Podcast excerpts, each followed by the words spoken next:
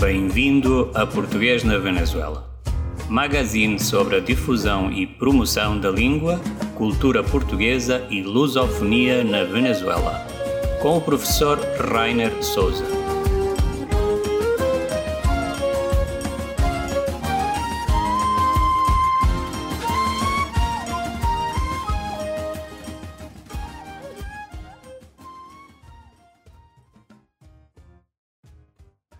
Dia, boa tarde, boa noite. Bem-vindos novamente a este podcast chamado Português na Venezuela. O meu nome é Rainer Souza, coordenador de ensino português aqui neste país sul-americano. Este é um podcast cujo objetivo é dar a conhecer tudo aquilo que portugueses e não só portugueses fazem na Venezuela em prol da língua portuguesa eh, e da cultura portuguesa e das culturas lusófonas. Eh, hoje eh, gostaria de falar sobre um, uma atividade da coordenação, não só da coordenação, ela está a ser organizada pela, pelo Centro de Língua Portuguesa da Universidade, de, Universidade Central da Venezuela, eh, pela professora Digna Tovar, uma palestra que vai, eh, vai ser realizada na próxima sexta-feira, às 10 da manhã, via Zoom. O, o, o tema da palestra é Estética do Medo e da Violência na Poesia Brasileira Contemporânea.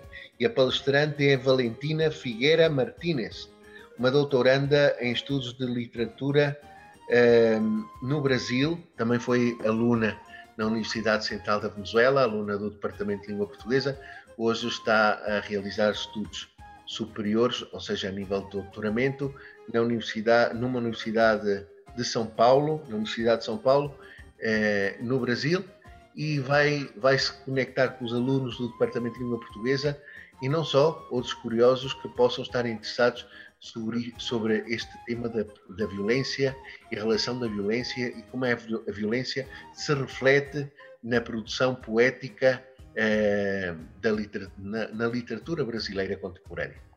Eh, hoje temos um, um, tema bastante interessante eh, em honra de um, de um, de um português que morou aqui na Venezuela, lamentavelmente já desaparecido entre nós, que é o professor João da Costa.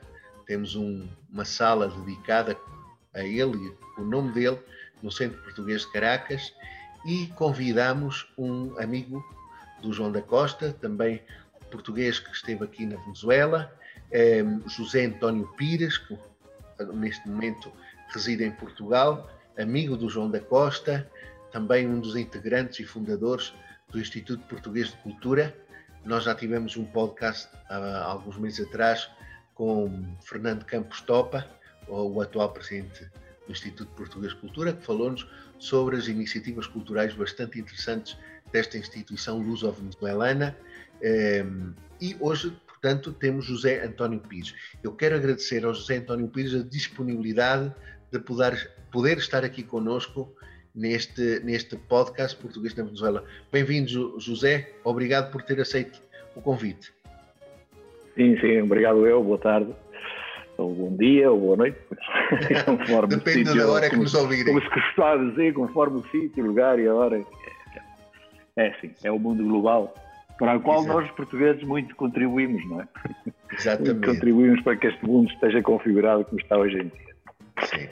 José, fala-nos um pouco de si, primeiramente gostaríamos de saber, eh, sabemos que reside em Portugal, um pouco da sua vida, da sua história, também morou, morou nasceu na Venezuela, eh, morou, depois Sim. esteve em Portugal, fala-nos um pouquinho da sua vida.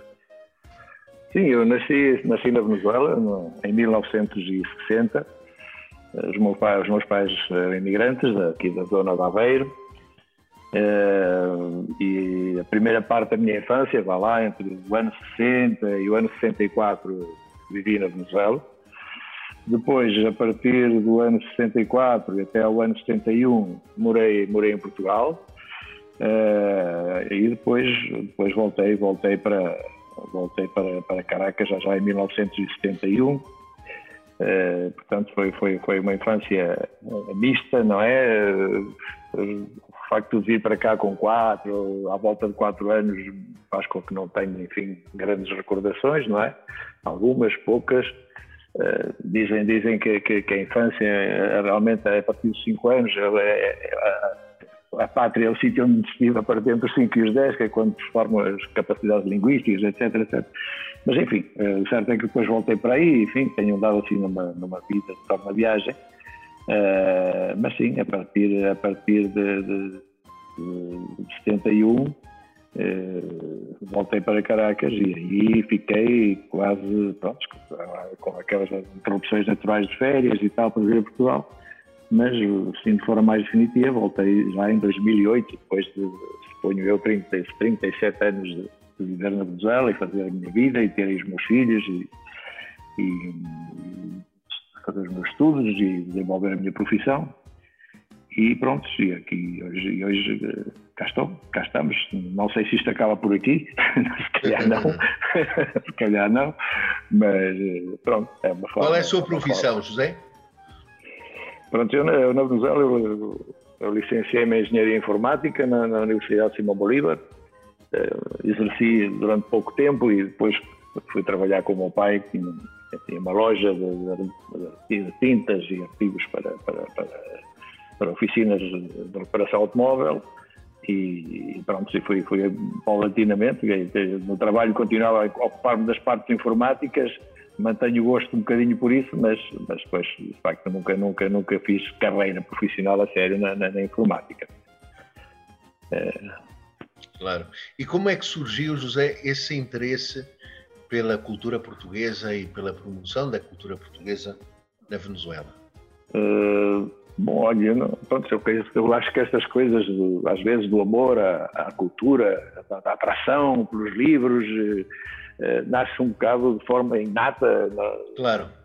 E também o facto de quando eu, quando eu fui com 11 anos para, para a Venezuela, naquela altura, eu estava aqui, eu sentia-me aqui muito bem, se calhar porque os meus pais disseram aqui com os meus avós e, e quando eu voltei, se calhar, pronto, parti com um bocado de saudades disto e fiquei, fiquei sempre muito, muito eh, quis sempre manter essa, essa, essa, conexão com Portugal e pronto, sempre uma paixão pelos livros. E depois meus pais uh, puseram-me a estudar num colégio português que havia em Caracas, no, no, naquele tempo conhecido como Luso-Venezuelano uh, e, e, os primeiros anos eu fazia, fazíamos o curso como se estivéssemos em Portugal eu, eu tenho lembrança disso e lembro muito bem virem os professores, os exames vinham de Portugal nos, nos envelopes selados e normalmente vinha pessoal do consulado, ou da embaixada, ou de, de ambos, vinham ali fazer-nos exame ao liceu, tudo com enorme rigor, e nós fazíamos exatamente os mesmos exames, as mesmas provas, os mesmos testes que faziam aqui em Portugal.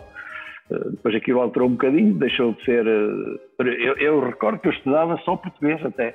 Entretanto, as leis uhum. venezuelanas modificaram e tivemos que estudar, fomos forçados a estudar venezuelano, que eu acho muito bem, entrar a fazer a fazer secundária venezuelana, o bachillerato, e, e, foi assim, mas, mas sempre mantive o português em paralelo. Quer dizer, eu ficava lá umas horas adicionais com alguns colegas. Já naquele tempo não eram todos os pais que tinham essa preocupação, mas sempre havia alguns. Fazíamos umas horas extras eh, no final das aulas do, do, do regulares e, e, ficávamos lá e fazíamos, fazíamos então, aquilo tinha uma, sei lá, várias disciplinas, basicamente, português, e, português e história e depois lá quando calhava vinha, vinha, vinha, vinha os exames de Portugal e fomos fazendo até, até ter, ter, ter, ter, ter, ter a secundária feita, até o que era o 11 primeiro ano naquela altura, né? E, claro. Aprovado com todas as regras como era, né? era assim. E, Isso e, foi em que escola, José? Isso foi em que escola? Isso, isso foi numa, numa escola que, que, que, que, infelizmente já nem sequer a casa existe, em Los Palos Grandes, uhum. que era conhecido como, naquela, inicialmente era o Colégio Luso-Venezuelano, uh, Luso-Venezuelano, uh, que era propriedade, era dirigido pelo professor Joaquim Ferreira. Uh, depois, ele, entretanto, ele alterou o nome para Colégio Santa Isabel, Uh, e pronto, depois, depois o colégio uh, desapareceu. Eventualmente o senhor voltou a Portugal, não, não, sei qual foi a sequência por acaso tenho, tenho a circunstância de que, que as filhas de, de, moram aqui perto onde moro hoje, hoje em dia, estas, estas coisas que acontecem, eh, nestas coisas da imigração, as casualidades são, às vezes são fantásticas. E as senhoras vivem aqui, entretanto o senhor já faleceu, a senhora, a esposa também, Uh, mas pronto, foi um colégio, foi, foi, foi, foi uma escola. Uh, vou, vou, vou, me desviar um bocadinho, mas isto é incrível porque uh, aqui este ano não houve, mas houve alguém do, do colégio que, que, que, organiza uma, uma, reunião anual com, com ex-alunos do colégio que estamos, que estamos aqui em Portugal. Uhum. E, e, eu, eu cheguei a, a, casos em que, sei lá, de uma turma de, de as turmas teriam à volta de 30 alunos, 30, 35, sei lá, mas eh, há uma, há, uma, há uma turma de um ano, no meu caso, os meus colegas, dos, dos meus 30 colegas, estamos aqui 7 ou 8, ok? Ou, ou 10 para aí. Mas há turmas que estão até, dos 30 estão 20 e tal. Ou seja, é uma coisa. Claro. E então tem sido, e este é um processo fantástico, voltar-nos a encontrar, voltar a encontrar-nos uh, depois de muitos anos. Há colegas do, do, do, que eu deixei de ver, portanto, está a ver, eu, eu deixei o, eu saí do colégio em, 70, em 1977 e depois vim encontrar aqui colegas meus que eu não, que não via quase há 30 anos ou mais. Tem sido, agora pronto, digamos que foi, já, já cessou esse processo, já praticamente os via todos, já os contatei todos, mas inicialmente isto era uma, era uma, era, era, era uma, uma cascata de, de, de, emoções, porque cada dia encontrava um, encontrava outro. Não, mas não só, isto não, não aconteceu só com colegas de colégio, eu, eu, por esta questão do ir e vir e de ter vindo para cá pequeno e voltar e tal, também já me aconteceu encontrar colegas meus da primária daqui, portanto, que já nos via há 40 e tal anos, que eu, que eu deixei quando fui embora com 10 anitos, e, portanto já vi encontrar aqui algum que outro. É uma sensação incrível, é, é de uma riqueza enorme. É, pronto, é certo que a imigração tem, tem como todas as atividades humanas, coisas boas e coisas más, mas tem, mas tem esta faceta fabulosa de, destes reencontros, deste voltar a ver-nos, de, de, e, ainda hoje, ainda hoje por, pelo menos temos, ainda temos aqui um grupinho que ainda não reunimos, que são os do meu ano em específico, que somos claro. os tais 7 ou 8, que, ainda, que agora com esta, com, a, com esta simpatia da pandemia tem, tem-nos limitado muito isso, mas pronto, estamos prontos assim que pudermos a nos reencontrarmos, pelo menos que vivemos aqui mais próximos, eu moro aqui em Aveiro, e, mas pronto, a maior parte de facto também está aqui, está, está aqui por esta zona, há, há os que estão na Madeira, há os que estão e algum que outro na zona de Lisboa. Uh, mas pronto, às vezes eles vêm cá, enfim, encontramos, é, é, sempre, é sempre muito grato voltar a falar, voltar a vermos, é muito agradável recordar aquelas coisas todas, é, é, é, um processo que, pronto, e sempre vai aparecendo, ainda assim de vez em quando aparece um novo, mesmo da universidade que eu estudei, já me apareceu gente aqui que, que eu nem, nem sequer recordava, não, não, não pela via do colégio, não pela via do colégio português, não, nem, nem da escola portuguesa daqui, da minha primária aqui, senão por via de, de, da universidade em Caracas, que às vezes aparecem, enfim, esta enorme diáspora de gente, porque isto, isto pronto, é, não, não sei se já é entrar por aí, mas isto nesta zona, é, o que está a acontecer é um processo social dinâmico interessantíssimo. Nesta cidade, a, a presença de, de, gente da Venezuela, pronto, é uma zona com imigração, é, é intensa. Eu, eu recordo que ah, quando, quando vim para aqui morar, eu às vezes ainda virava, quando ouvia alguém a falar castelhano da Venezuela. Uh, hoje em dia já às vezes tenho, tenho uma espécie de javu, onde é que eu estou, porque é tanta gente às vezes Da Venezuela, em Aveiro, sim. Em sim. Aveiro, e depois, e depois quem, tem, quem tem contacto e anda por aí, é que não é só estes, é que normalmente quem, quem, quem está na rua no mesmo dia vai encontrar alguém que emigrou no ano 50 para a Venezuela e que voltou, eh, vai encontrar o filho, vai encontrar filhos e netos dessa, dessa, dessa pessoa, eh, vai encontrar eh, e vai encontrar agora, o que é curioso, não é? Os, os, os venezuelanos que estão aqui presentes, que não, que não tinham necessariamente raízes em Portugal, sim, sim. estão a vir em grande número para aqui. E no, e no, mesmo dia convivemos e conversamos com uma pessoa que foi para a Venezuela no 50 e com uma pessoa que chegou aqui há duas semanas que, está, está, a tentar trabalhar por aqui. É um uhum. processo interessantíssimo, uh, que não. Pronto, Portugal é o que é nestas coisas, às vezes não valorizamos, mas isto é um processo dinâmico muito interessante.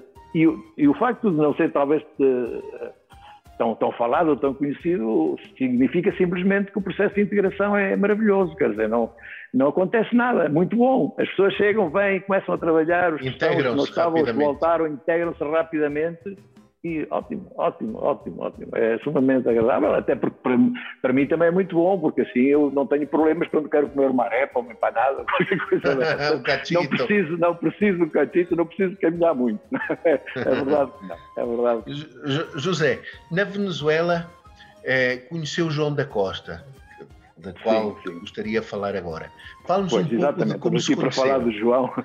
Ora bem, eu pronto, o Todo, João, todos esses temas são interessantes não, é, porque é, são não, muito atuais, não é? Aqui vamos, aqui vamos entrar no, no, tema também que é apaixonante para mim, não é? Parte da minha vida. Eh, eu sempre digo que estas coisas do associativismo às vezes eh, provocam-nos alguns aborrecimentos e canseiras, mas a coisa melhor que nos deixa, o legado melhor que nos deixam é é os relacionamentos que fazemos, as pessoas que conhecemos, uhum. uh, e por, por, cada, por cada algum mau, mau, mau relacionamento, uh, são 20 bons relacionamentos que nos surgem na vida e, portanto, sempre é bom fazer este tipo de atividade. Para mim foi muito enriquecedor e é o caso do João. Eu o João não o conhecia, nunca tinha ouvido falar. E como é que isto acontece? No ano, no ano deixa ver, 80 e, 84, exatamente, o Sr. Daniel Moraes, que é, que é uma pessoa absolutamente eh, que tem que ser referida quando falarmos qualquer coisa claro. sobre Portugal, na Venezuela, sobre a cultura portuguesa na Venezuela, porque quanto mais tempo passa, mais eu vejo a figura do homem engrandecer, a, porque foi extraordinário, foi um senhor extraordinário, extraordinário. E hum, eu recordo que naquela, ele, eh, na, em ano 84, ele, ele era presidente do Centro Português, nessa altura ele pronto, lá fez uma reuniãozinha para fazer para, para, para, procurar gente para a área da cultura e, e pronto, e lá, eu, lá entrei eu naquela história e, e ele acabou por, por, por designar-me como encarregado da biblioteca do Centro Português e, e pronto, e lá aos sábados vinham fazer companhia, porque aquilo era um trabalho muito solitário, né? Uhum. Os livros estavam lá quietinhos. Mas pronto, Sim. eu cumpri a minha função de estar lá aos sábados. Então ele aparecia ali, vinha dar-me um bocado de ânimo e ele gostava muito daquilo, obviamente. E nesse ano ele tinha feito uma, tínhamos feito, eu tinha, tinha, pois tínhamos de alguma maneira, eu já estava na equipa, tínhamos feito uma experiência muito interessante que foi para, para, para o dia 10 de junho, eh, para as celebrações de 10 de junho, eh, convidar para a Venezuela a escritora Agostina Bessa Luís. E, e, e, a dona Agostina foi, foi, foi, foi, um, foi um êxito, e, e, fantástico. Eu que era um miúdo de 20 e poucos anos, eh, ainda recordo andar, andar por Caracas com ela, levá-la aos sítios, andar às conferências, etc, etc. Eh, foi, foi. Aí, aí, começou um pouco tudo isto. E, a partir daquele sucesso, o Daniel teve a ideia de que podíamos ir mais além, que aquilo tinha corrido bem, e então um dia contou-me aquele sonho que ele tinha de, pronto, de, de, fortalecer a cultura. Tinha sido sempre uma preocupação dele no centro português. A coisa que ele, uma das coisas que ele mais uh, apreciava no centro português era o velho piano que ele tinha levado por, pelas diferentes sedes que o centro português tinha ocupado em Caracas. E, e a bibliotecazinha, ele dava um imenso valor àquilo. E então ele um dia fala-me de, tinha a ideia de, de, de organizar um, umas celebrações, umas comemorações, do, do, comemorações do, do, dos 50 anos do falecimento do Fernando Pessoa. E começou-me a falar, se eu conhecia o homem, olha, eu, francamente eu não conheço muito, mas pronto, ouvi falar qualquer coisa de pessoa. Mas, claro. mas pronto, mas olha, mas nós podemos utilizá-lo e tal. E então começou-me a falar da ideia dessa comissão, e é nessa altura que ele vai mencionar uma série de nomes. Eventualmente eu conhecia dois ou três, e um dos nomes que ele referiu foi o de João da Costa. E eu, francamente, não sabia. Não, não conhecia o João da Costa, nem, nem, nem, nem de referência, pronto, não sabia. Uh, e, mas pronto, aí foi a primeira vez que eu vi. Depois pronto, começou-se então a desenvolver o trabalho e as primeiras reuniões que fizemos, se não estou em erro, foi precisamente no local de trabalho do João, trabalhava numa agência publicitária, creio que chamada Tecne, aí em Chacau, e nós íamos para lá, acho que era aos sábados, e começámos a fazer as primeiras reuniões, e aí foi onde eu conheci já pessoalmente o João da Costa e o, e o pai de João da Costa, que era também um personagem, que se sentava ao meu lado, e, claro. e pronto, e a partir daí são estas coisas que acontecem, né? a, a empatia, a, a, e a coisa foi para a frente, fizemos, fizemos a, a comissão eh, e depois tivemos, tivemos aquilo que teve, teve sucesso. Eh, porque, sobretudo, eh, os meios venezuelanos, os meios ligados à cultura venezuelana, manifestaram muito interesse e qualquer ato que nós organizámos, desde os pequenos almoços para apresentar, quem vinha Apoiado. de Portugal, eram muitos concorridos e nós notamos que aquilo tinha força de facto para andar. E nós pensámos bem, nós, nós temos que chegar também à comunidade essa sempre foi, desde o princípio, um dos objetivos, era chegar à, à, comunidade portuguesa e à comunidade venezuelana também, dar-lhes a conhecer. E então, aí, a partir daí, comecei, comecei, comecei a conviver com o João, porque entretanto a comissão passou a ser instituto, passou a ser uma fundação, fizeram-se uns eh, fizeram estatutos, etc. E, e, e, perdão, criou-se então, a, criou então a fundação. O, o, João ocupava ali, a salvo erro, o cargo de vice-presidente, o Sr. Daniel era o presidente, e havia outros, havia outros, havia outros, outros elementos que foram incorporados. Um, José, José, pronto. essa fundação vem sendo o Instituto Português de Cultura ou não? Ou ainda não? É, é, é, é. Essa fundação, essa fundação continua, o nome oficial é Fundação Instituto Português de Cultura. Nasceu aí. Bom, nasceu, nasceu nesse, aí. nesse momento, em que ano? Nasceu, 84, nasceu 85? Momento. Quer dizer, o, o, o, ano, o, ano, o ano formal, o primeiro ato foi em 85, precisamente para os 50 anos da, da, da da, da, da, comemoração da morte de Fernando Pessoa, que, tinha, que faleceu em 1935, e nós uhum. aquilo foi o pretexto que utilizámos, porque pensou-se que estrategicamente era interessante, uma vez que era um, homem reconhecido claro. uh, mundialmente e que se calhar era, era, uma, era uma boa oportunidade de dar este facto para, pronto, para aí. Já naquela altura não, não era uma questão que estava a pensar que ia morrer ali, não, era depois utilizar isto e depois vamos ver, porque havia muito mais gente que, que mostrar e que, que e que ensinar, e assim foi. Depois, ao, largo, ao longo dos anos, eh, praticamente não houve, não houve figura, enfim, com algum destaque na literatura portuguesa e em outros campos, que não tivesse sido convidada. Não todos foram, por, por vários motivos, por, por, porque não gostavam do avião ou porque tinham certa idade, e não conseguimos, não conseguimos levar, por exemplo, o Torga ou, ou de Andrade, ou, bem, alguns, alguns que não, não foi possível, ou o Mário Cláudio porque não gosta de andar de avião, mas quase claro. todos os outros, uhum. quase todos os outros, e, e apanhamos uma época extraordinária da, da literatura portuguesa, né? Saramago, João de Melo e Lídia Jorge, todos esses estiveram aí. Saramago esteve na Venezuela nessa época? Saramago esteve na Venezuela.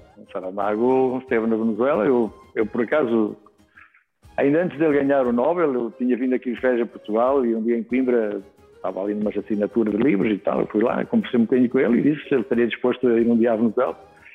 Ele disse: me convidarem, eu vou. E pronto. E pá, que ficou por ali. Só que, entretanto, o cavalheiro fez o favor de ganhar o prémio Nobel. Se calhar agora. Se calhar, mas ele foi antes do Nobel, não estou em erro. Ele foi e ele uhum. foi. Depois, depois veio ganhar o Nobel, é verdade. Em 98. Foi assim. Sim, senhor. E ele depois disso eh, voltou à Venezuela, mas já foi por outras vias. Mas ele uhum. esteve aí, esteve aí, pronto, fez as suas conferências, que era normalmente que se fazia. Normalmente eh, o convidado vinha para, para nós tínhamos duas datas que, que, digamos, importantes no ano, no calendário das atividades do IPC, que ainda acho que continua a ser assim, que é, que é o 13 de junho, não é? Uhum. E, e, depois, o, depois em novembro, 25 de novembro, que é a data do falecimento do Pessoa, não é? E em junho, que nós normalmente, com a colaboração do Centro Português, aproveitávamos então, nós trazíamos, tentávamos trazer o intelectual português, o intelectual, eh, que fazia o 10 de junho, depois fazia também os nossos, fazia o nosso acto logo a seguir.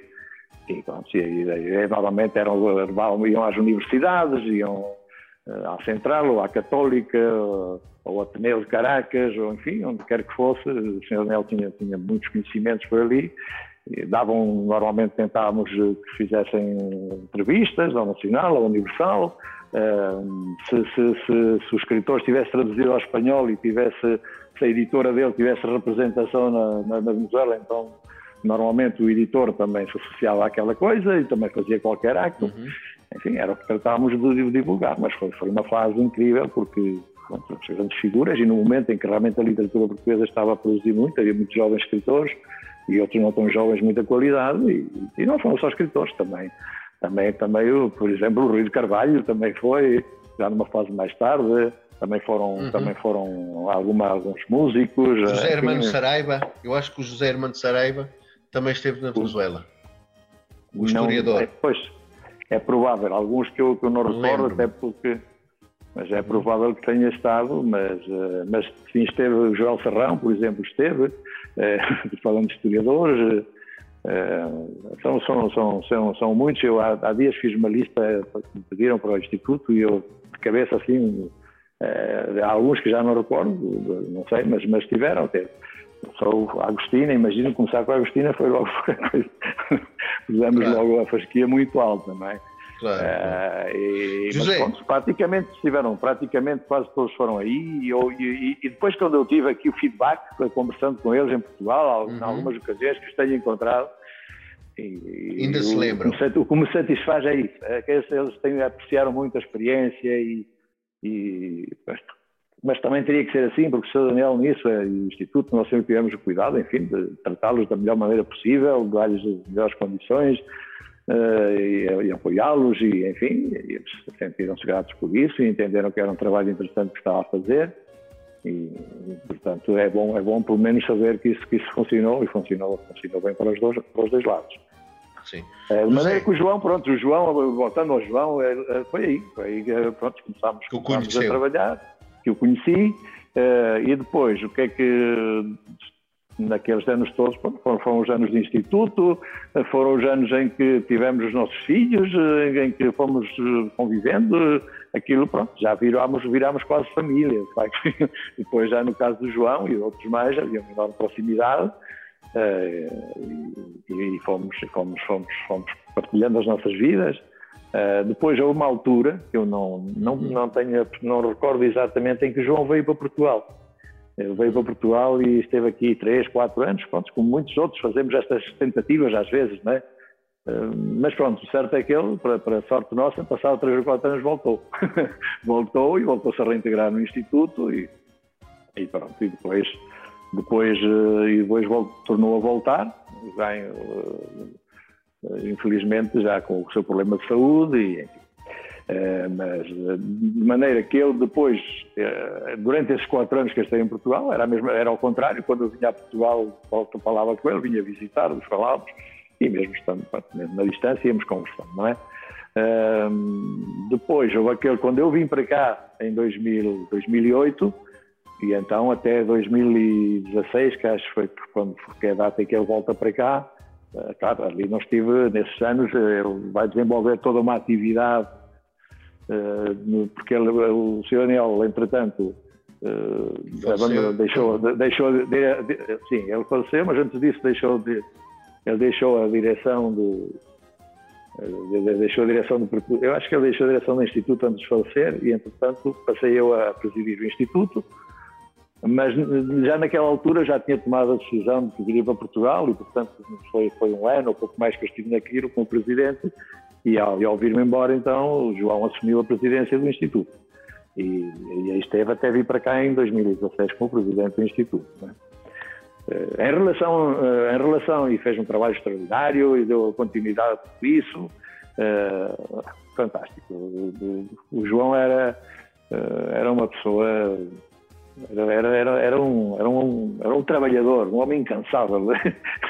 Era, eh, porque trabalhava imenso e, além disso, resolvia rapidamente as coisas. Eh, não, era, muitas, vezes, muitas vezes nas reuniões eu recordo que nós às vezes divagávamos um bocado, fantasiávamos, enfim, o Sr. Daniel também gostava muito disso, mas o Daniel, mas o, mas o João era aquele homem que seguia, sentava-se ali, fazia o seu trabalho, era, e nós descansávamos todos disso, não é? Porque ele era, ele, nisso era, nisso era fantástico. Depois, além dessa, dessa qualidade dele de ser um trabalhador tremendo, que era assim, no trabalho dele, na sua vida profissional e no instituto onde ele estivesse a fazer coisas, ele era, era uma pessoa que, gerava uma enorme simpatia. As pessoas empatizavam logo com ele, né? uma pessoa agradável, simpática, com muito sentido de humor, e portanto era uma pessoa que facilmente estabelecia, estabelecia relações, e isso também, também, também era uma coisa que todos apreciávamos nele, sempre disponível, e, enfim, tinha, e depois, além disso, tinha, tinha enormes, tinha uma grande, tinha um, tinha um grande, tinha um, tinha um conhecimento muito grande da literatura portuguesa, da literatura universal. Uhum. E, pronto, é, não, e, e que mais? O que é que eu posso dizer, João? Olha, é, vamos agora. saltar muito, muito as coisas. Não, não, não, não, está muito bem. Vamos agora só fazer uma pausa musical. Vamos ouvir um tema de Vitorino, Queda do Império, e depois de, dessa, de ouvirmos essa música, voltamos novamente a esta entrevista com José António Pires.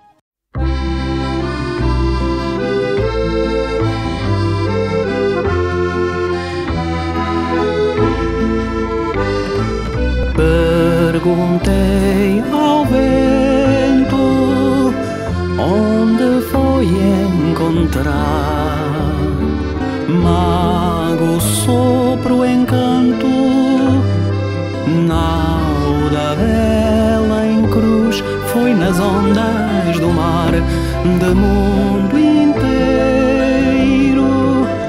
terras da perdição império, mil almas por pau de canela e mazagão. Pata de negreiro, tira e foge a morte, que a sorte é de quem a terra amou e no peito guardou cheiro da mata eterna, laranja luanda sempre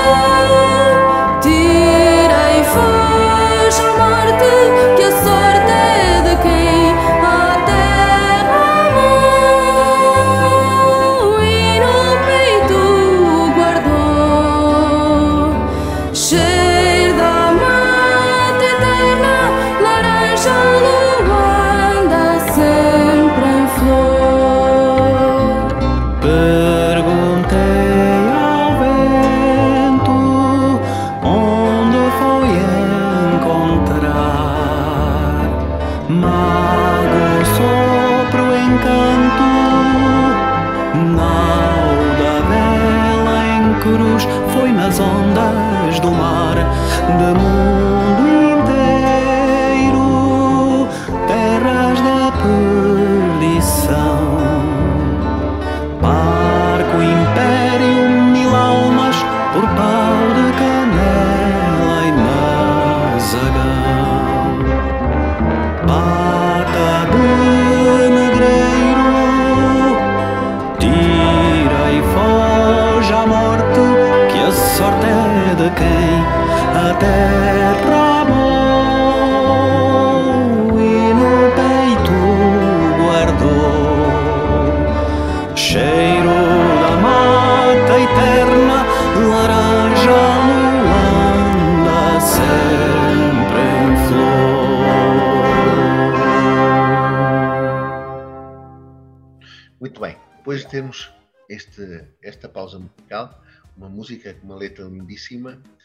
voltamos a esta agradável conversa com José António Pires e é, sobre João da Costa. Eu agora tenho uma pergunta, uh, José. O que é que acha que motivava o João da Costa a fazer essa promoção cultural e, sobretudo, a língua portuguesa? Porque ele depois, anos uh, mais tarde, quando nos anos 90 uh, começaram-se a organizar cursos de língua portuguesa, o João também entrou a lecionar português no centro português. Ainda hoje há, há estudantes que, que lembram das aulas do João, porque as aulas do João eram não só língua, estão também cultura, que ele tanto gostava, literatura, e, e, as pessoas ainda lembram o João, isso foi há relativamente pouco tempo, também não foi há muito tempo, os, os alunos ainda lembram as aulas e o carisma que o João tinha na sala de aula a, a, para ensinar a língua e a cultura ao mesmo tempo. O que é que acha, na sua opinião, que conheceu e foi amigo dele, que o motivava a isso? Em 1995 eu entrei como diretor de cultura do Centro Português, não, do Instituto, eu estava paralelamente no Instituto, mas também era diretor de cultura do, Centro Português de Caracas. E, e, eu tive a sorte de herdar da diretiva que acabava de sair uh, umas salas de aulas recém, recém ali no, no, no terceiro andar e portanto era preciso ocupar aquilo. Estavam os salões, as salas estavam novinhas, uh, tinha sido um esforço da direção anterior e portanto houve-me a minha encomenda de, de, de avançar na, na, organização dos cursos e daquela história. E naturalmente eu recorri logo ao João. Eu disse, bem, aqui para, para, para a parte da cultura e da, da, da, da, história de Portugal, ninguém melhor que, que o João para poder fazer isto, porque porque de facto já, já, já naquela altura, já eram alguns anos de convívio, já eu sabia da, enfim, da, das condições profissionais dele, do, conhecimento que ele tinha e, e da paixão, que era, que era, que era que é a palavra-chave em tudo isto, a paixão com que ele fazia estas coisas por, por, por, por, por Portugal. Porque ele, ele era um, um, total apaixonado de tudo que era da cultura portuguesa e era uma pessoa que sofria, vá lá, entre aspas, com, com, com falta de, de, de, reconhecimento que havia, então, em particular no mundo e em, em geral, mas na Venezuela, não é? Eh, ele era um homem que se sentia muito incomodado, às vezes, quando, quando acontecia, e ainda acontece, que às vezes certa figura eh, literária portuguesa, ou pintor, ou músico, etc., às vezes é confundido, e então os espanhóis ou os brasileiros, não sei o quê, apropriavam-se, era uma coisa que o irritava profundamente. Ele detestava essas situações. E, e pronto, mas é uma coisa que talvez é uma falha nossa, não é? Às vezes, a falha geral de, de, de, que temos na, na, na, divulgação dos nossos valores. E então, eu, como todos sentimos um bocadinho, que, particularmente do, no caso da, da Venezuela, havia, havia, havia ali um espaço, uma lacuna por preencher. Por preencher. Nós, nós éramos, pronto, éramos e somos conhecidos não é? como um povo muito trabalhador, pessoas honestas, sérias, dedicadas ao seu trabalho, mas eh, a, a, dimensão, a qualidade de, de, dos valores culturais portugueses eram desconhecidos da, da própria comunidade e, e, dos venezuelanos ainda mais. Né? Não, não, não, não, não, não, não eram, não eram, não eram, não eram, não eram suficientemente conhecidos e ele achava que divulgados. Uhum. Exatamente, e ele achava que era importante dar isso a conhecer, porque ele, pronto, não, não, não apreciava muito essa imagem, pronto, português trabalhador, isto e aquilo, mas pronto, não passava daquela dimensão. Achava e com, com razão, e, e, muitos partilhávamos isso, que aquilo merecia, merecia outro tratamento. E, portanto, aquele esforço que dele sempre por, por, por, por querer divulgar, por, além, no caso das aulas em particular, ele, ele, era um comunicador. Ele era um comunicador, acho que era a área de formação dele, académica. Uh, licenciado em comunicação social, da Católica, uma coisa assim. É, mas, mas além disso, aquilo não era o caso de ter estudado, é que era mesmo uma vocação dele e tinha, tinha um enorme jeito para isso, para, para, para transmitir, comunicar conhecimentos e aquilo fascinava. Eu, eu não, como digo, depois não apanhei tanta etapa dele, já como nas aulas, ainda, ainda, ainda assistia, às vezes convidavam-me para ir às aulas dele e, e, realmente as pessoas adoravam, adoravam estar ali com ele. Era, era uma coisa que ele conseguia, são coisas quase que pronto, são naturais e é evidente que ele acompanhava aquilo no seu esforço metódico de organizar o, o trabalho como devia ser.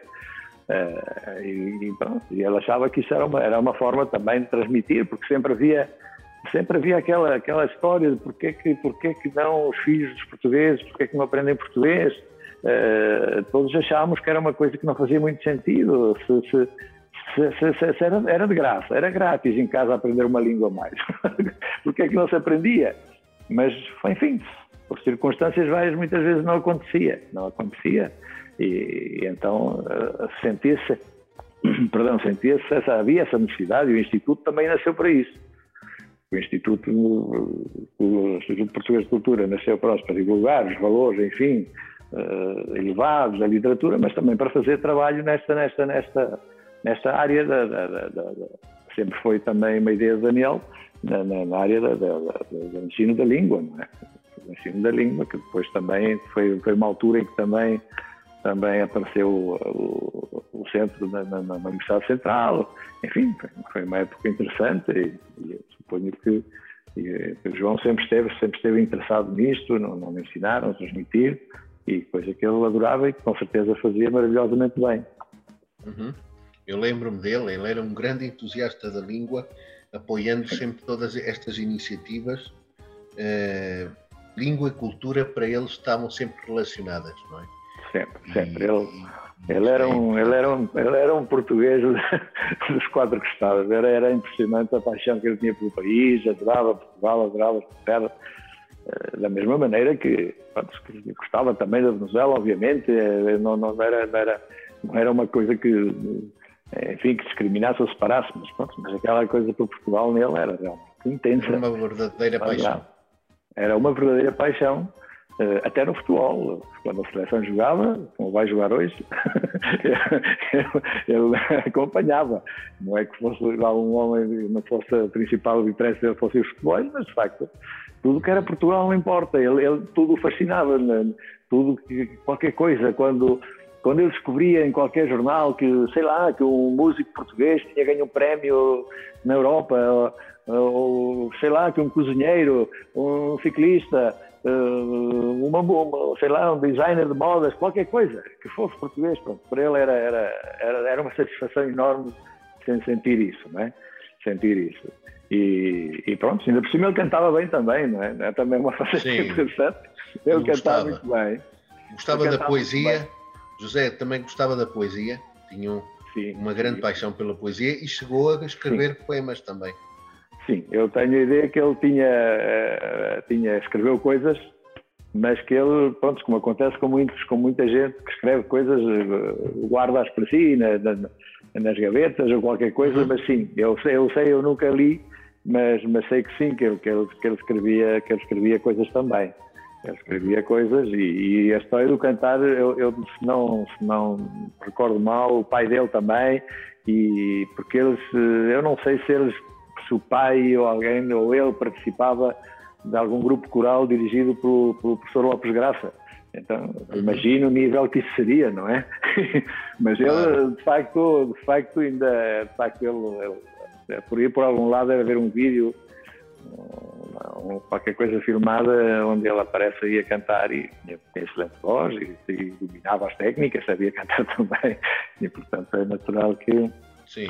mas sempre, sempre que fosse sempre que fosse qualquer coisa que fosse para, para destacar o gentilício português, ele estava ele, adorava aquilo, aquilo fascinava sempre e tudo, tudo, tudo, que era português lhe parecia fabuloso e adorava, adorava, era uma questão intrínseca nele e quando vinha aqui a Portugal ele adorava vir aqui e por isso ele uh, sempre, sempre tinha, suponho que ele sempre tinha na, na, no seu horizonte um dia voltava a Portugal e pronto, infelizmente as circunstâncias de saúde obrigaram-no a vir já de uma, de uma forma, obrigaram sim, e, e, já não, e depois as coisas não, não correram bem, e é uma enorme pena, porque acabou por morrer relativamente jovem, não é?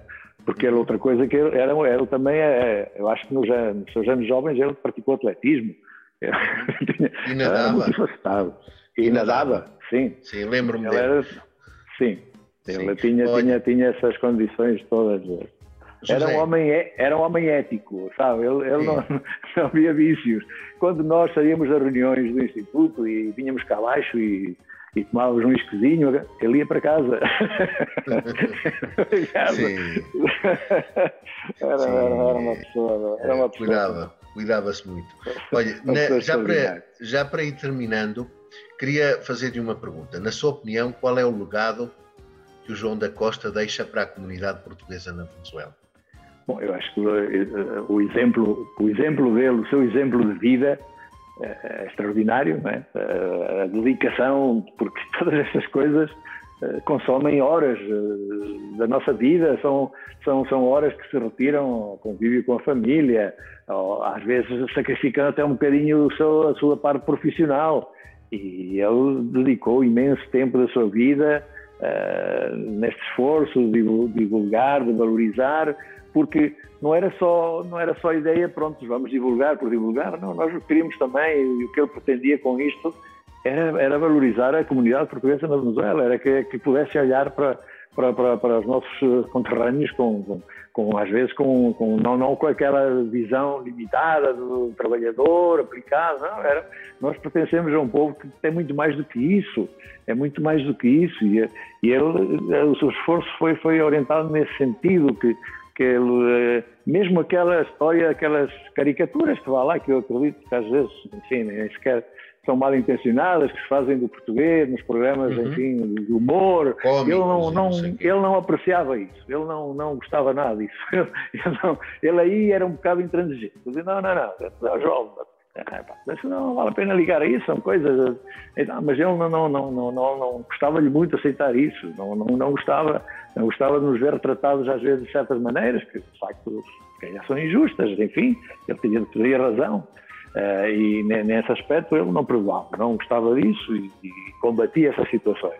De maneira que o legado dele, nessa, na, na, parte do seu exemplo, da sua, da sua vocação, e, e, depois há uma coisa na qual afinal ele tinha razão, porque o, o, que eu falava há pouco, o que é que acontece agora com estes milhares de pessoas que estão, estão a vir para cá?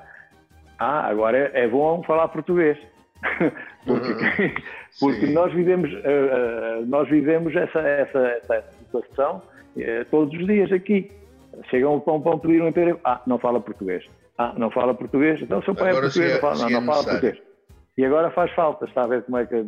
Pronto, não, não, não, não queremos aqui, não é, não é questão agora dizer, eh, esfregar isto na cara das pessoas, mas o certo é que foi pena, porque isto é, o mundo é dinâmico, as coisas mudam, a língua portuguesa tem uma projeção considerável e cada vez terá mais, e, portanto, e o mundo como está hoje é, é, é valioso, eh, conhecer outras línguas, outras culturas, eh, e, e pronto, é, é, é, é uma mais-valia. Eh, e, portanto, as pessoas deviam aprender a, tentar fazer, sei que ainda acho que as coisas estão a tempo de o fazer, e, e, e, vimos que depois, claro, aconteceu toda esta, toda esta enorme dinâmica com as aulas de português, que, que surgiu porque, a dada altura, calhar antes também não tinham hipótese ou lugar de onde ir, de onde ir, de onde ir aprender. Depois tiveram lugar de aprender e felizmente começaram a perceber que podia ser, um, podia ser uma, uma questão interessante, juntar aos currículos, não é? E, e logo veio e acontece esta situação que ninguém esperava, basicamente, em que, em que de facto está-se a ver a utilidade enorme que tem, porque isso, isso facilita, facilita, porque eu, eu vivo essa, essas circunstâncias no dia a dia aqui. E quando a pessoa domina, domina a língua, tem muito mais facilidade em integrar-se, em conseguir um emprego mais, mais, mais melhor remunerado, etc. De maneira que até por, por, uma, por nesse aspecto pragmático é muito interessante. E então eu acho que isso foi importante, que ele, que ele tenha conseguido consolidar essa ideia das aulas, fazê-las atrativas, eh, porque isso é, é, é, mágico, não é? Que, que, que, eu às vezes via que as pessoas, os miúdos, jovens, iam para as aulas dele um sábado, é um sacrifício, não é? E as pessoas iam, e os rapazes e as raparigas iam com gosto para ali, estudar português, que é isso, português, e eles, eles iam porque eu conseguia transmitir-lhes esse, esse, amor e essa paixão pela, pela, pela, pela língua e, e, talvez a importância que aquilo tinha, a parte da parte estética e bonita do que aquilo tudo é. Eh, e isso, nesse aspecto, se, se, eu acho que eu, eu, eu, não, como digo, não acompanhei já tão de perto disso, tive, tive a honra de basicamente organizar e começar a arrancar com, aquelas, com aqueles cursos todos, porque havia outras havia até, até de inglês, tínhamos cursos e outras coisas, não ali, não sei como é que isso entretanto foi ficando. Uh, mas o certo é que parece que ficou. E, ficou, acho que ficou, não é? Com certeza ficou que ficou e, e expandiu-se para o interior, não é? Sim. E avança pelo, interior da Venezuela, eu às vezes vou acompanhando, isso, isso, é, isso é maravilhoso, isso é, isso é, uma, isso é uma coisa é uma coisa fantástica. Sim. Isso, oxalá continua a acontecer.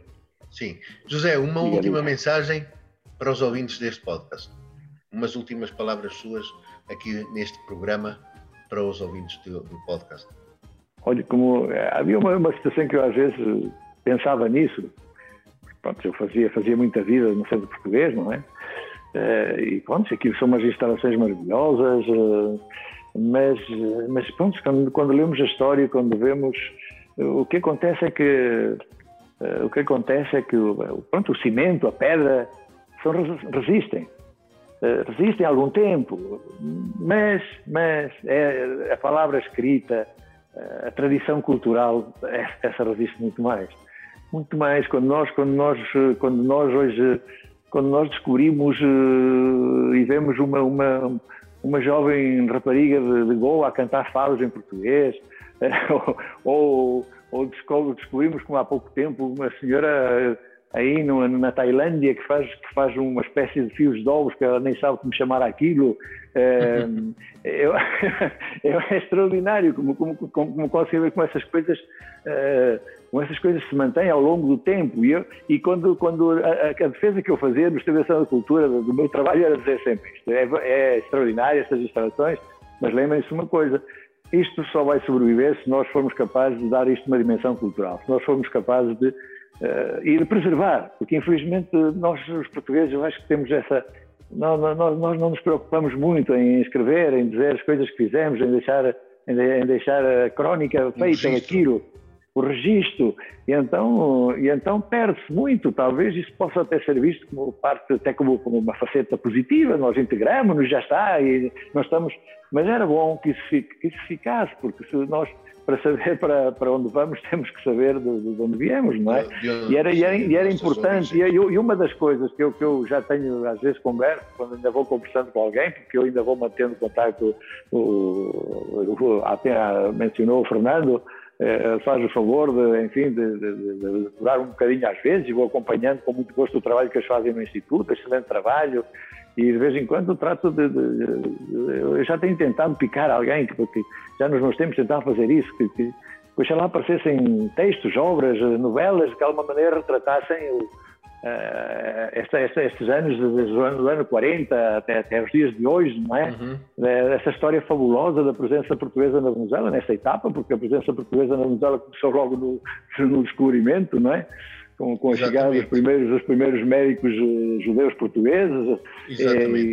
E, e, portanto, era, era, isso era importante, porque nós não nos apercebemos, talvez ainda está perto, talvez a distância, o tempo, mas o que está a fazer, isto é história, o que, está, o que nós estamos a fazer é história viva de Portugal e da Venezuela, é a história dos dois países. É, é, é, um dia devia ficar na história da Venezuela, que os portugueses que vieram na década pós-guerra, não sei o quê e tal, fizeram parte da, da, construção da Venezuela que é. E ao mesmo tempo esses portugueses que foram para, para, para a Venezuela fizeram parte da história de Portugal também e, e, mais agora com este fenómeno do regresso, porque é uma, é uma, é uma situação, é um, é um laboratório vivo de experiência social o que está a acontecer Sim. e sobretudo essa maneira tão harmoniosa como as coisas sucedem. E se, se não acontecer nada, é excelente, quer dizer, não, não haver grandes notícias é muito bom. É um movimento com milhares e milhares de pessoas que estão a chegar para aí, aqui nos distritos do Norte de Portugal, na Madeira, e, pronto, e chegam, integram, cá estão, já, já nem, é, é, é, é, extraordinário. Portanto, eu acho que, que o legado cultural, eh, tentar trabalhar isso, que essas coisas fiquem, fiquem, fiquem registradas, registradas. fiquem marcadas, registradas na história, mas é preciso, é preciso um esforço nesse sentido, alguém que pega, alguém, alguém, alguém, é pena, por exemplo, sempre, sempre tive a ideia de que se pudesse fazer uma biografia do, do Sr. Daniel ou, ou, do João da Costa, que alguém possa pegar nisso, que não, não no sentido até nem, nem sequer de uma biografia formal, pode ser uma espécie de história novelada, onde através de uma personalidade desta se retrata todo, toda a epopeia dos milhares de, de imigrantes que, que, foram para a Venezuela e, e, o sucesso que tiveram aí. É, enfim, acho que isso, que isso era, era, era, também uma das coisas pelas quais nós, nós não batíamos, porque pode parecer inócuo, mas acho que é importante que se registre, é fique consciência das coisas, permite-nos situar-nos, ver onde é que estamos, marcarmos, enfim, dar-nos confiança. Era importante que isso se continue a fazer. E até para as novas gerações de lusodescendentes. Sim, claro, com certeza. Eles seriam os mais. Eu acho que, se calhar, neste momento há uma espécie de. Já, é, já há outro olhar, não é? De, normalmente a terceira geração, a quarta, acontece, acontece em quase todos os países de imigração, começa a olhar com curiosidade para os avós, para os bisavós, já, já não sente aquela, aquele estigma de ser imigrante. Então, eh, mas o caso da Venezuela, até em geral da América Latina, diria eu, é diferente, porque, porque a integração é mais fácil porque, enfim, são, são outras situações culturais, económicas e, afortunadamente, as pessoas que imigram para aí eh, têm, têm, outras, têm outras condições de aceitação, eh, mas, mas mesmo assim seria bom que isso, isso, que isso soubesse, que houvesse, e sobretudo as novas gerações, porque o mundo, como estamos a ver agora, cada vez está, está mais ligado, está mais unido, cada vez os, os valores à hora de, de, conseguir um emprego já não conta só, enfim, as, as as competências técnicas que se tenham, este, tipo de competências de dominar línguas, de conhecer culturas, de conhecer gastronomias diferentes,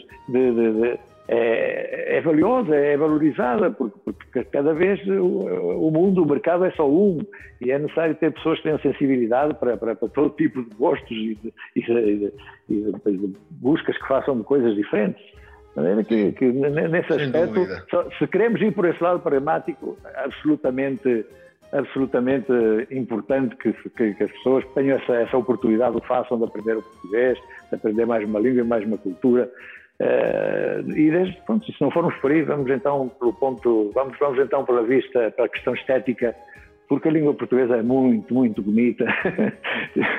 uma palavra, uma língua que tem a palavra mãe, que tem a palavra menina, só por isso já, já vale, já uhum. vale dedicar-lhe umas horas à semana a aprendê-la.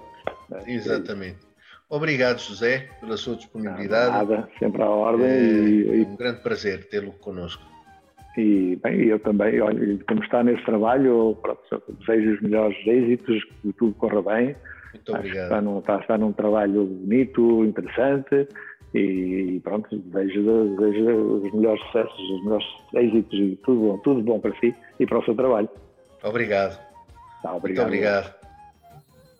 Acabamos de falar com José António Pires, é uma pessoa que também foi decisiva na fundação do Instituto Português de Cultura aqui em Caracas, quem também falou, por sua vez, é, de João da Costa, professor João da Costa, uma personalidade relevante da comunidade portuguesa na Venezuela, é um grande é, promotor da cultura e da língua portuguesa no seio da comunidade e não só na sociedade venezuelana, sobretudo aqui em Caracas.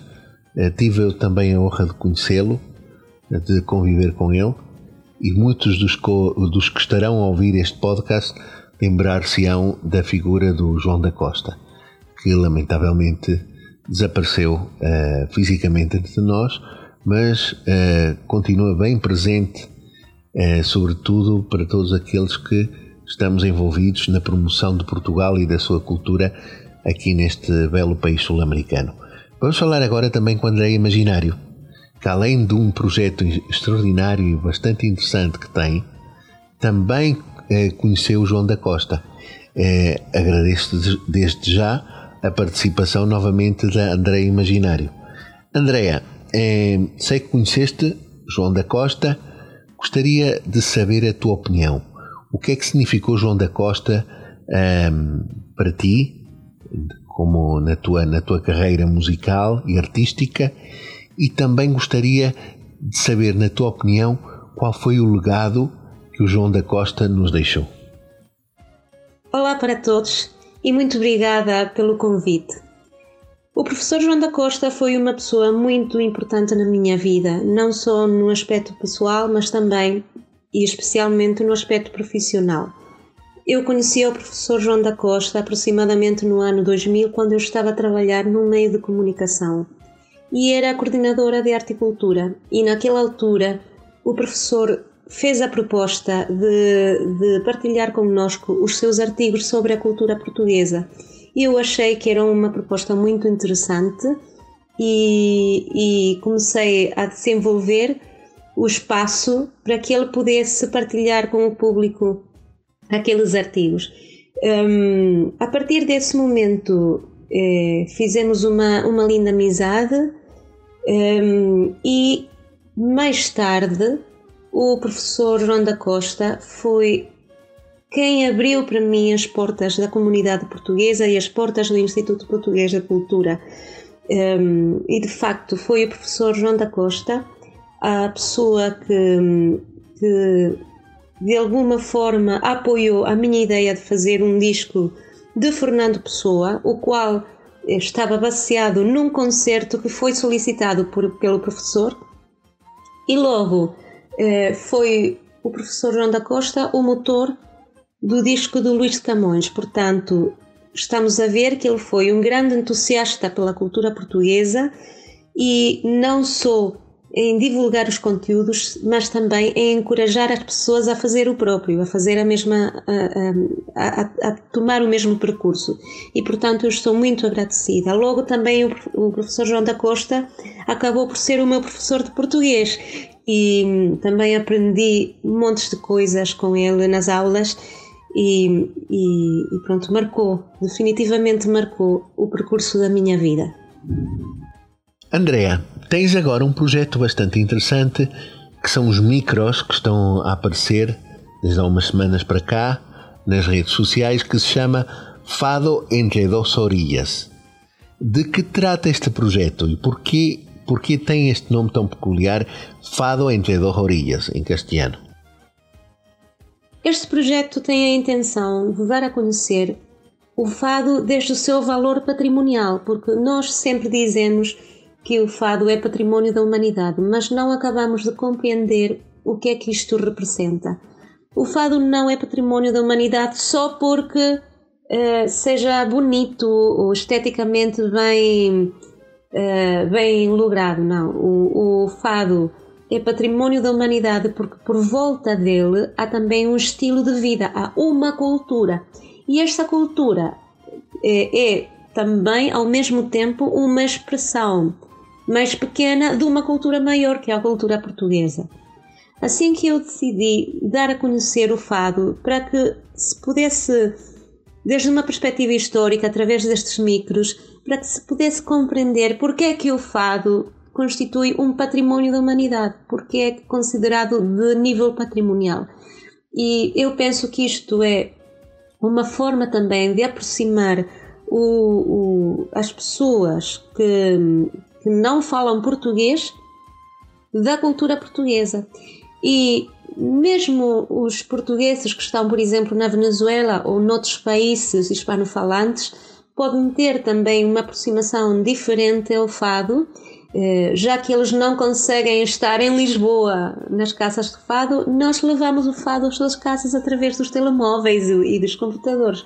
Acho que é uma forma interessante de fazer que as pessoas participem de algum modo, de alguma maneira, eh, nesta, nesta cultura particular, que não é só da música, é um estilo de vida.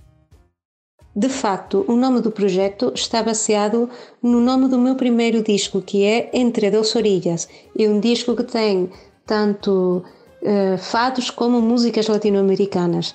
E, de alguma forma, esta ideia é, é a que está a rodear sempre todo o meu trabalho, que é a mistura, os intercâmbios entre a cultura portuguesa e a cultura latino-americana. O que é que acontece aí? Eh, quais são as formas de diálogo que podemos facilitar, etc. Eh, neste caso, eu queria eh, que Portugal fizesse uma viagem até a América Latina para representar de alguma forma o significado que tem o fado nesta cultura. E logo de volta também, porque não, pode ser feito a viagem no sentido contrário, levar a cultura latino-americana para, para a Península Ibérica e tratar de, de fazer ainda um diálogo eh, criativo, interessante, profundo, eh, que possa aliviar as cargas que nós temos neste momento no mundo. Como, como nasceu este projeto, Andréia? Como é que ele surgiu? Como é que tiveste esta ideia de, de promover o fado sobretudo no contexto hispano, hispânico, sobretudo no contexto hispano-americano. Esta ideia tem estado a amadurecer na minha cabeça desde há quatro anos. Eu ainda estava na Venezuela eh, quando, eh, quando tive a ideia de fazer estes micros. O que é que aconteceu naquela altura? Eu queria fazer um micro que tivesse uma, cer uma certa qualidade profissional, não só no que diz respeito da, eh, do conteúdo, mas também dos aspectos técnicos, da voz, de como ser estruturado um guião, etc. E portanto, naquela altura que eu tive esta ideia, decidi formar-me como locutora de maneira hum, institucional e fiz o, e tirei o curso de locução na Universidade Central da Venezuela, na Escola de Comunicação Social. Nessa oportunidade eu fiz o, o, o primeiro guião, vamos dizer, o guião piloto para o projeto e logo fiz uma, uma, uma gravação de experiência eh, que de facto partilhei com algumas pessoas em privado eh, para que elas aportassem as suas ideias, as suas opiniões e eu poder eh, reformular o que fosse preciso. Um, mas eu sentia que ainda faltava, algum, faltava alguma coisa. O que é que faltava? Faltava ter a experiência direta de como é que funciona o circuito do fado.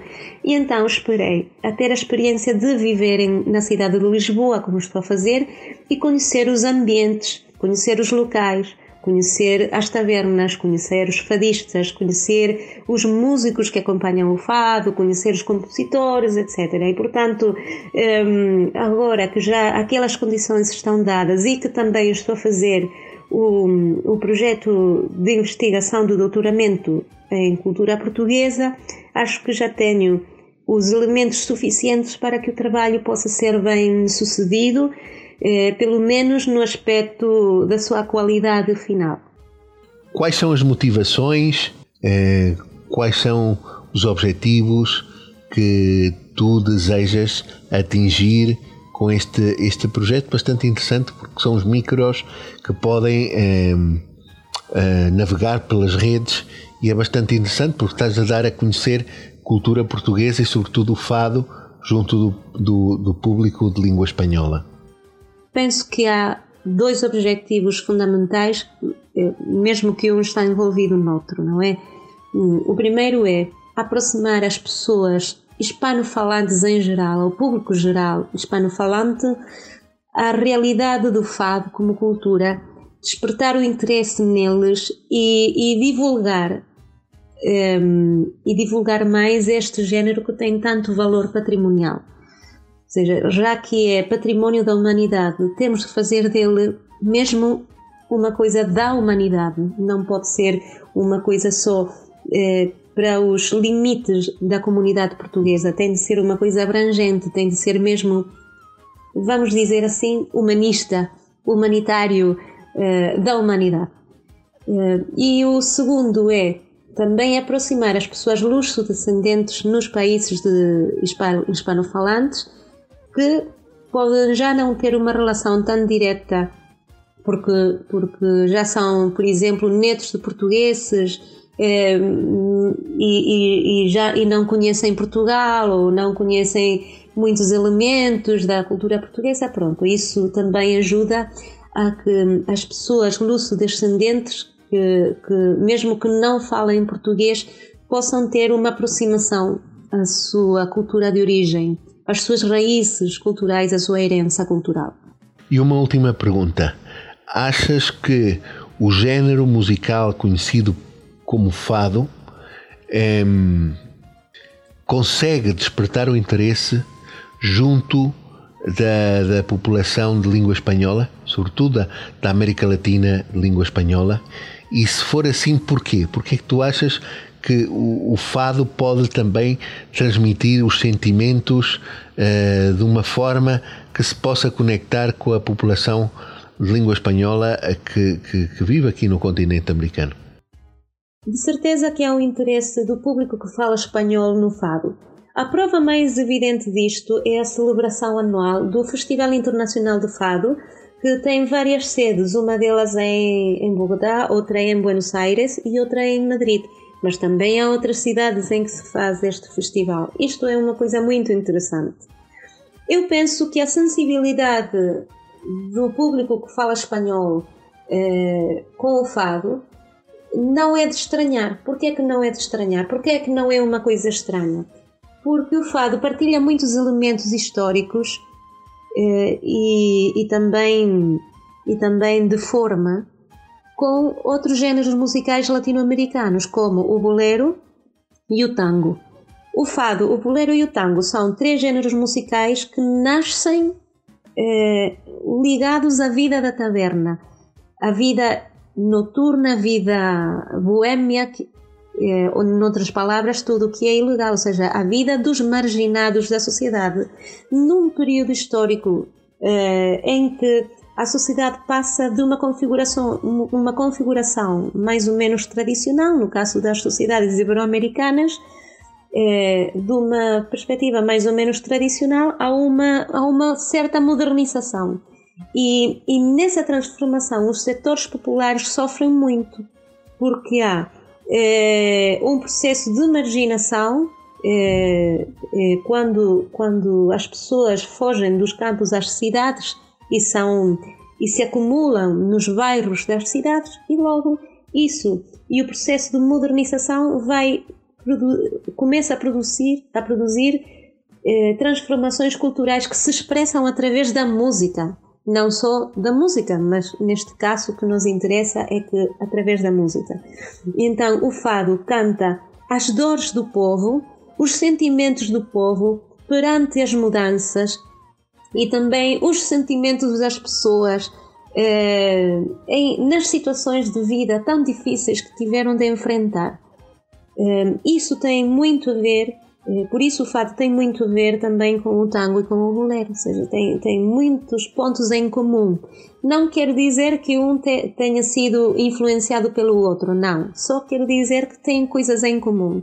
E, portanto, é, é, é, muito natural, no meu ponto de vista, que uma pessoa que gosta de, de, de tangos e boleros possa gostar também de fados, porque se, rela se relacionam é, de alguma forma, são mais ou menos expressão da mesma circunstância histórica, é, sempre, claro, com os rasgos particulares de, que faz diferente a cada, a cada género e, portanto, a cada cultura de origem, mas há pontos em comum cultural no que diz respeito da cultura que, que explica porque pode ser bem recebido o fado pelos hispanofalantes, mas explica também os portugueses porque é que o fado não é só uma coisa de portugueses.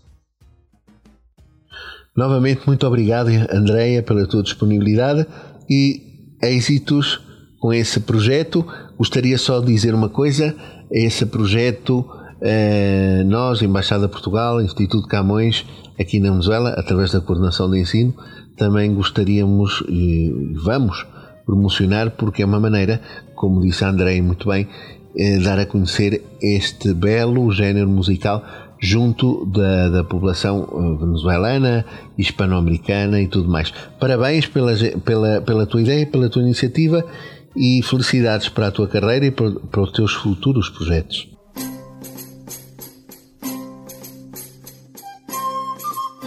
O lugar da história desta semana falará sobre uma personagem bastante conhecida da história de Portugal, sobretudo da época da primeira dinastia.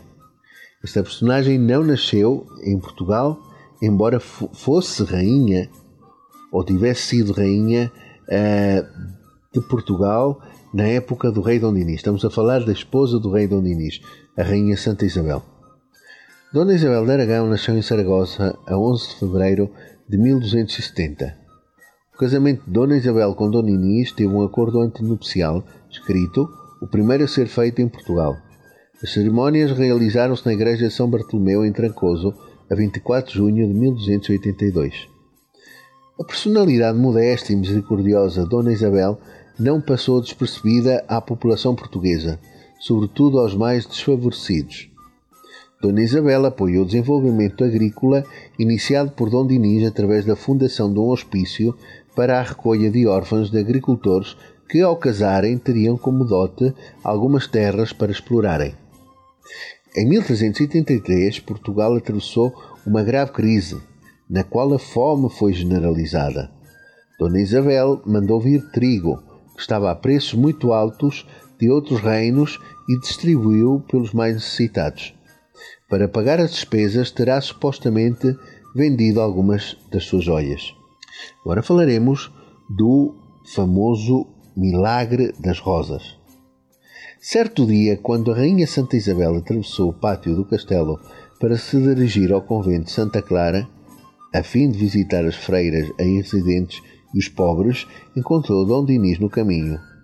O rei desconfiou da esposa, que segurava as pontas da saia comprida com ambas as mãos, como se escondesse alguma coisa no regaço.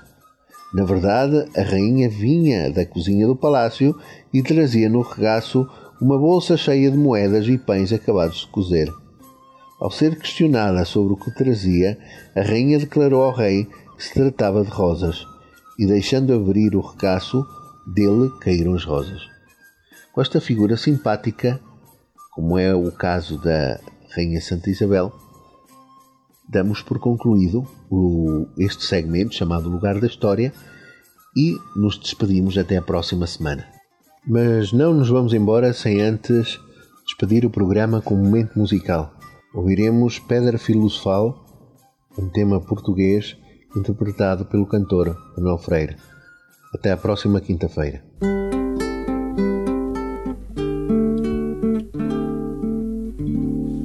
Eles não sabem que o sonho é uma constante da vida, tão concreta e definida como outra coisa qualquer. Como esta pedra cinzenta em que me sento e descanso, como este ribeiro manso em serenos sobressaltos como estes pinheiros altos, que em verde ouro se agita, como estas aves que gritam em bebedeiras de azul. Eles não sabem que o sonho é vinho, é espuma, é fermento, bichinho alacre sedento, de focinho pontiagudo, num perpétuo movimento. Eles não sabem que o som é telecor, é pincel, base, fusto ou capitel, arca em ogiva vitral, pináculo de catedral, contraponto, sinfonia, máscara grega, magia. Que é retorta da alquimista, mapa do mundo distante, rosa dos ventos infante, caravela quinhentista, que é cabo da boa esperança, ouro, canela, marfim, florete de espadachim bastidor, passo de dança, Colombina e Arlequim, passarela voadora, para-raio, locomotiva, barco de proa festiva, alto forno geradora, cisão do átomo radar, ultrassom, televisão desembarca em foguetão na superfície lunar. Eles não sabem nem sonham que o sonho comanda a vida. E que sempre que um homem sonha mundo pula e avança. Como bola colorida entre as mãos de uma criança. La, la, la, la, la, la, la, la.